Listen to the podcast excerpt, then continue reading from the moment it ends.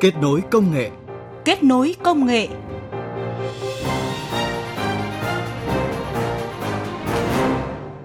Các biên tập viên Huyền Trang và Mai Hạnh kính chào quý vị và các bạn. Cảm ơn quý vị và các bạn đang nghe chương trình Kết nối công nghệ với một số nội dung sau.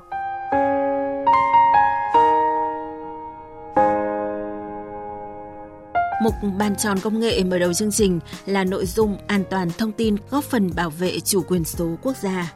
Thông tin về giải pháp cung cấp điện năng bằng cách sử dụng các tấm pin mặt trời kết hợp hệ thống kênh đào ở Mỹ sẽ kết thúc chương trình hôm nay.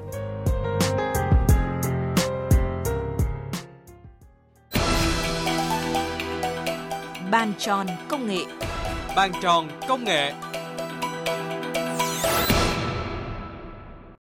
Thưa quý vị và các bạn, không gian mạng được hiểu là mạng lưới kết nối toàn cầu của các cơ sở hạ tầng công nghệ thông tin, bao gồm Internet, các mạng viễn thông, hệ thống máy tính, hệ thống xử lý và điều khiển thông tin. Không gian mạng là môi trường đặc biệt mà con người thực hiện các hành vi xã hội không bị giới hạn bởi không gian và thời gian.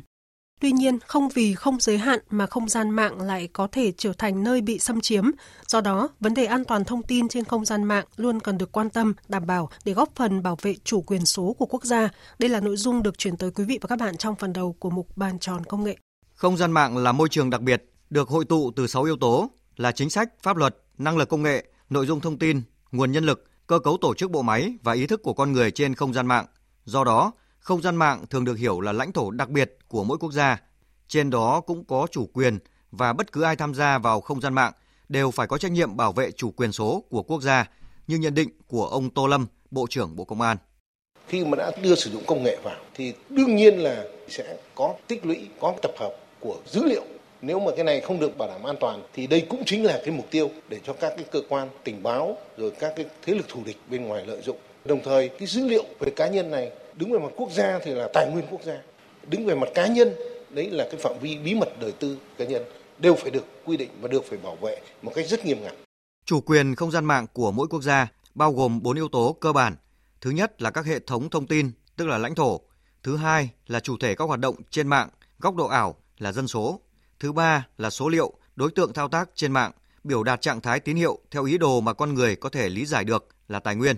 Thứ tư, quy tắc xử lý và truyền số liệu chính là chính quyền. Tuy nhiên, vì không có danh giới xác định địa phận lãnh thổ quốc gia như là biên giới trên bộ, trên biển hay là trên không, nên không gian mạng có nhiều hoạt động xuyên biên giới, khó ngăn cấm hoặc là không cần xin phép. Điều này đã thể hiện rõ nhất khi các nền tảng kinh tế số xuất hiện hay là các mạng xã hội phát triển không ngừng và thu hút người dùng ở khắp nơi trên thế giới. Đặc biệt nguy hiểm là các ứng dụng xuyên biên giới luôn cung cấp miễn phí nên người sử dụng luôn tiếp nhận mà không cần quan tâm đến vấn đề an toàn thông tin. Đại tá Vũ Duy Thăng, trưởng phòng phân tích mã độc, Viện 10, Bộ Tư lệnh 86 nhấn mạnh.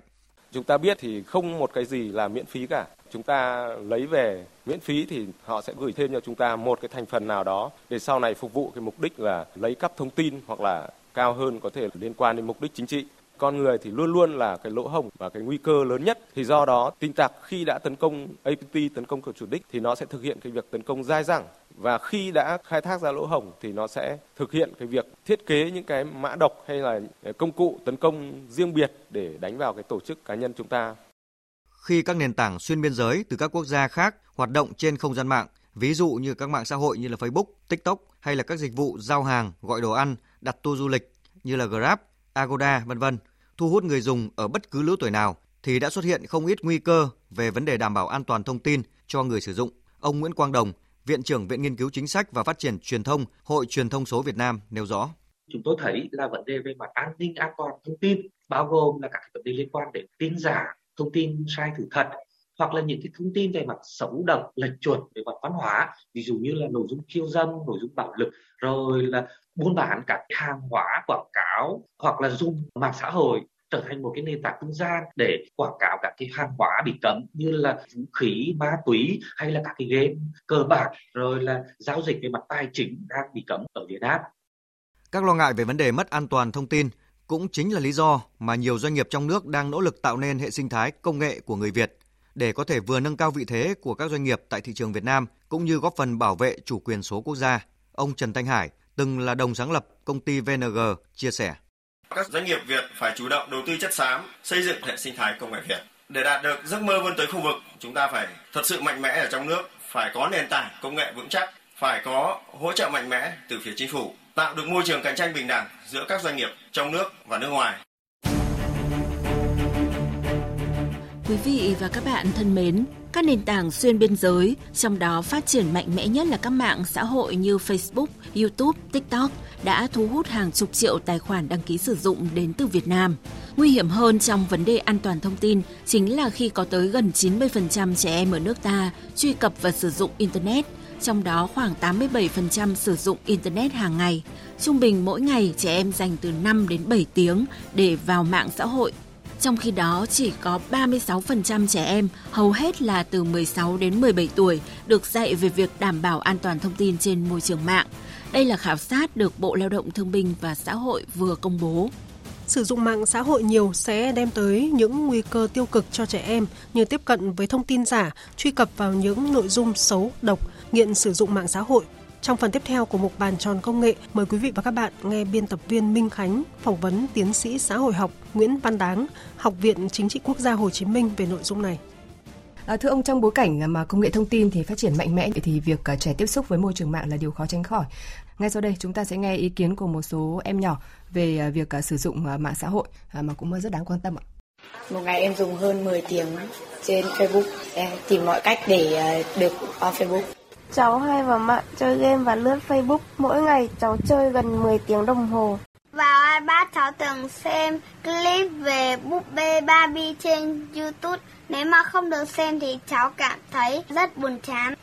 Vâng, vừa rồi à, là ý kiến của một số em nhỏ về à, việc là truy cập vào cái mạng xã hội. Và còn với kết quả khảo sát của Bộ Lao động Thương binh và Xã hội thì tình trạng trẻ em sử dụng mạng xã hội à, đang ngày càng nhiều. Tuy nhiên là thời gian thì Ờ, có những em nhỏ đã cho biết đấy ạ, kéo dài lên đến 5 7 tiếng một ngày, thậm chí là 10 tiếng. Ừ. Vậy ông nhìn nhận như thế nào về cái nguyên nhân là khiến trẻ em ngày càng dành nhiều thời gian cho mạng xã hội như vậy, thậm chí là có cái trường hợp là nghiện mạng xã hội nữa? Vâng, trong các nghiên cứu xã học của chúng tôi thì cái hiện tượng gọi là nghiện mạng xã hội chúng tôi đã nói đến từ khá là lâu rồi. Tức là cái tình trạng nó cá nhân không còn kiểm soát được hành vi của mình nữa và ờ, bị lệ thuộc vào các cái thiết bị điện tử cũng như là mạng xã hội cái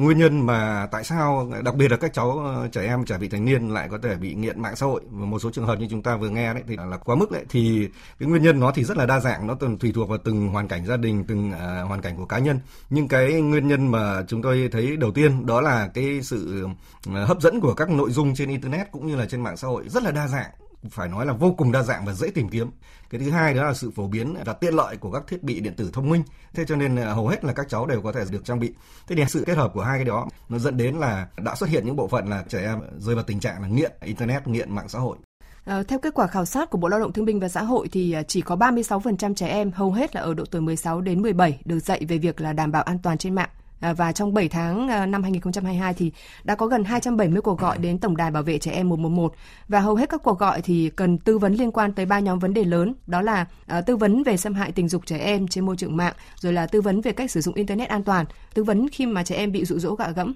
những con số này thì đã nêu lên một cái thực tế là có lẽ là trẻ em không biết hoặc là không có kỹ năng sử dụng mạng xã hội an toàn. Vâng. xin hỏi ý kiến của ông kỹ năng sử dụng mạng xã hội an toàn, thực ra đây là vấn đề không chỉ của trẻ em, tôi cho là như vậy. Nó là cả vấn đề của người lớn. Chúng ta đã thấy rất nhiều người lớn còn bị lừa đảo về cái chuyện là chuyển tiền cơ mà. Thì với trẻ em thì càng nguy hiểm hơn. Chúng ta thấy đầu tiên là tiếp cận những thông tin xấu độc có thể bị lợi dụng, lạm dụng. Thí dụ như chúng ta đã chứng kiến những vụ việc mà người ta dụ dỗ trẻ em chụp những cái hình ảnh như gọi là lệch chuẩn đấy là chuyển cho người ta, hoặc là quay clip thế này thế kia, hoặc là người ta gửi các đường link rồi để trẻ em truy cập, thì nó rất là nguy hiểm. Đấy là một cái thực tế mà chúng ta đang phải đối diện. Thế thì ờ, rõ rõ ràng rất cần cái sự ứng phó để xử lý cái tình huống này của ba bên tôi cho rằng là thứ nhất đó là bố mẹ trực tiếp trong gia đình thứ hai là thầy cô giáo thứ ba là các cơ quan chức năng của nhà nước trong việc à, kiểm soát à, thế nào đó để có thể hạn chế hoặc là giảm thiểu cái tình trạng mà gần như là nghiện một cách thái quá đối với lại mạng xã hội dựa trên nền tảng internet Vâng, theo ông thì cái việc ứng phó này sẽ phải thực hiện như thế nào để chúng ta có thể mang lại được hiệu quả cao nhất về phía gia đình, thầy cô cũng như là cơ quan chức năng? Ờ, cái này quả thật đây là một câu hỏi rất là đa giải trong quá trình nghiên cứu chúng tôi cũng đã thảo luận. Thứ nhất là về phía gia đình ờ, không có ông bố bà mẹ nào muốn con cái lại lạm dụng cái đấy thái quá cả. Nhưng họ khi chúng tôi phỏng vấn thì họ đều chia sẻ rất thật rằng là sáng ra chúng tôi phải đi làm, nghỉ cả 3 tháng hè các cháu ở nhà. Chúng tôi cũng lắp camera nhưng nói thật là không kiểm soát được, cũng bận công việc coi như là suốt ngày ở nhà và các cháu gắn với lại cái màn hình Thứ hai nữa là về phía ờ, thầy cô giáo thì cũng chỉ có thể kiểm soát được ở phạm vi trong không gian trường học, mà với một cái khối lượng thời gian rất là hạn chế. Còn về phía chính quyền thì hiện nay cái việc là kiểm soát những cái thông tin xấu độc trên mạng cũng đã rất là nỗ lực, nhưng đây là một cái thực tế mới mà nó đòi hỏi các nhà làm luật, soạn thảo chính sách phải có những cái cân nhắc thấu đáo cẩn thận, bởi vì nó liên quan đến rất nhiều vấn đề, chẳng hạn như cái việc là tiếp cận thông tin hay là quyền của cá nhân chẳng hạn để chúng ta can thiệp thế nào là chuyện không hề đơn giản thế thì rõ ràng hiện nay tôi cho rằng trước hết là vẫn là cái việc là giáo dục trong gia đình phải là cẩn thận và và đặc biệt cảnh báo các cháu về những hậu quả cũng như là quy định ờ, quản lý các cháu làm sao đó để khung thời gian một ngày sử dụng ờ, không thái quá. Thế còn ở nhà, nhà trường thì tôi cho rằng là cũng có những cái biện pháp can thiệp mà có thể làm được ngay. Thí dụ như là các cháu có thể cầm uh, các thiết bị điện tử đến lớp nhưng đã bước vào đến lớp học là tuyệt đối không được sử dụng. Cái hình thức có thể làm được ngay đó là các thầy cô giáo ở trong các trường học đấy mỗi lớp tuần nào cũng đều có những cái tiết sinh hoạt lớp hoặc là ngoại khóa thì chúng ta hoàn toàn có thể mời những cái người mà người ta có kiến thức về cái lĩnh vực chuyên sâu đó để đến để nói chuyện để chia sẻ với các cháu thôi. Vâng. Thì cái này hoàn toàn là các thầy cô giáo và các ban giám hiệu trường có thể làm ngay được và tôi cho rằng là đã đến lúc chúng ta phải siết chặt trong cái việc là can thiệp quản lý của nhà nước với những cái chủ thể cung cấp các nội dung trên nền tảng à, số và rõ ràng là sự nghiêm khắc hơn của nhà nước chính là một cách để có thể khiến các cái chủ thể tham gia cái nền tảng mạng xã hội đó có trách nhiệm hơn trong việc truyền tải những cái nội dung trên mạng xã hội mà trẻ em có thể tiếp cận trong thời điểm hiện nay. Dạ vâng. À, xin cảm ơn tiến sĩ xã hội học Nguyễn Văn Đáng đã tham gia chương trình. Quý vị và các bạn thân mến, như tiến sĩ xã hội học Nguyễn Văn Đáng, Học viện Chính trị Quốc gia Hồ Chí Minh vừa cho biết, thì việc chung tay hướng dẫn nâng cao nhận thức kỹ năng cho trẻ em trước khi sử dụng mạng Internet, mạng xã hội trên các nền tảng số một cách an toàn chính là một trong những giải pháp có thể góp phần bảo vệ không gian mạng của Việt Nam an toàn, lành mạnh, hạn chế các thông tin xấu độc có thể làm ảnh hưởng tới người sử dụng mạng Internet, đặc biệt là trẻ em các cơ quan quản lý nhà nước cần đẩy mạnh quản lý, nhất là các loại hình dịch vụ tiềm ẩn nguy cơ nảy sinh tội phạm như là tiền ảo, cho vay online, kinh doanh ngoại hối, hoạt động giao dịch trực tuyến xuyên biên giới. Cần xây dựng các cơ sở dữ liệu quốc gia, xây dựng chính sách thể chế cho hoạt động thu thập quản lý kết nối chia sẻ trên cơ sở bảo đảm an toàn dữ liệu, Vấn đề an toàn thông tin cần đặt lên hàng đầu trong bất cứ hoạt động nào trên môi trường mạng, trong đó cần quan tâm đặc biệt khi người sử dụng là trẻ em để có thể hoạt động an toàn trên không gian mạng, góp phần bảo vệ chủ quyền số quốc gia. Kết nối công nghệ vươn tầm thế giới. Kết nối công nghệ vươn tầm thế giới.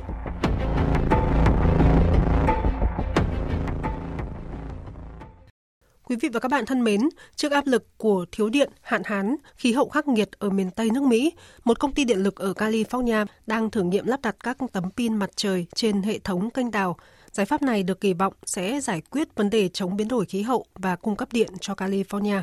Dự án có tên là Nisus nhằm cung cấp thêm năng lượng tái tạo trên địa bàn tiểu bang California mà không phải tốn thêm không gian cho việc lắp đặt. Ý tưởng này cũng giúp ngăn nước trong kênh bốc hơi, tạo khí hậu mát hơn để tăng hiệu quả của các tấm pin mặt trời. Dự án được chính quyền bang tài trợ trị giá 20 triệu đô la cũng sẽ giúp đẩy nhanh mục tiêu sản xuất 50% năng lượng sạch vào năm 2025 và 60% vào năm 2030. Nhà khoa học nghiên cứu về dự án thuộc Đại học California Brandy McQueen cho biết. Nếu chúng tôi triển khai phủ kín 4.000 kênh trên toàn bang bằng các tấm năng lượng mặt trời, chúng tôi ước tính có thể sản xuất 13 gigawatt năng lượng tái tạo, gần bằng một nửa mục tiêu năng lượng tái tạo mà California cần đáp ứng để có nguồn điện không có carbon vào năm 2030. Qua nghiên cứu, dự án sẽ tiết kiệm 38 triệu mét khối nước, đủ sinh hoạt cho 2 triệu người và tưới tiêu cho 20.000 hecta đất trồng trọt.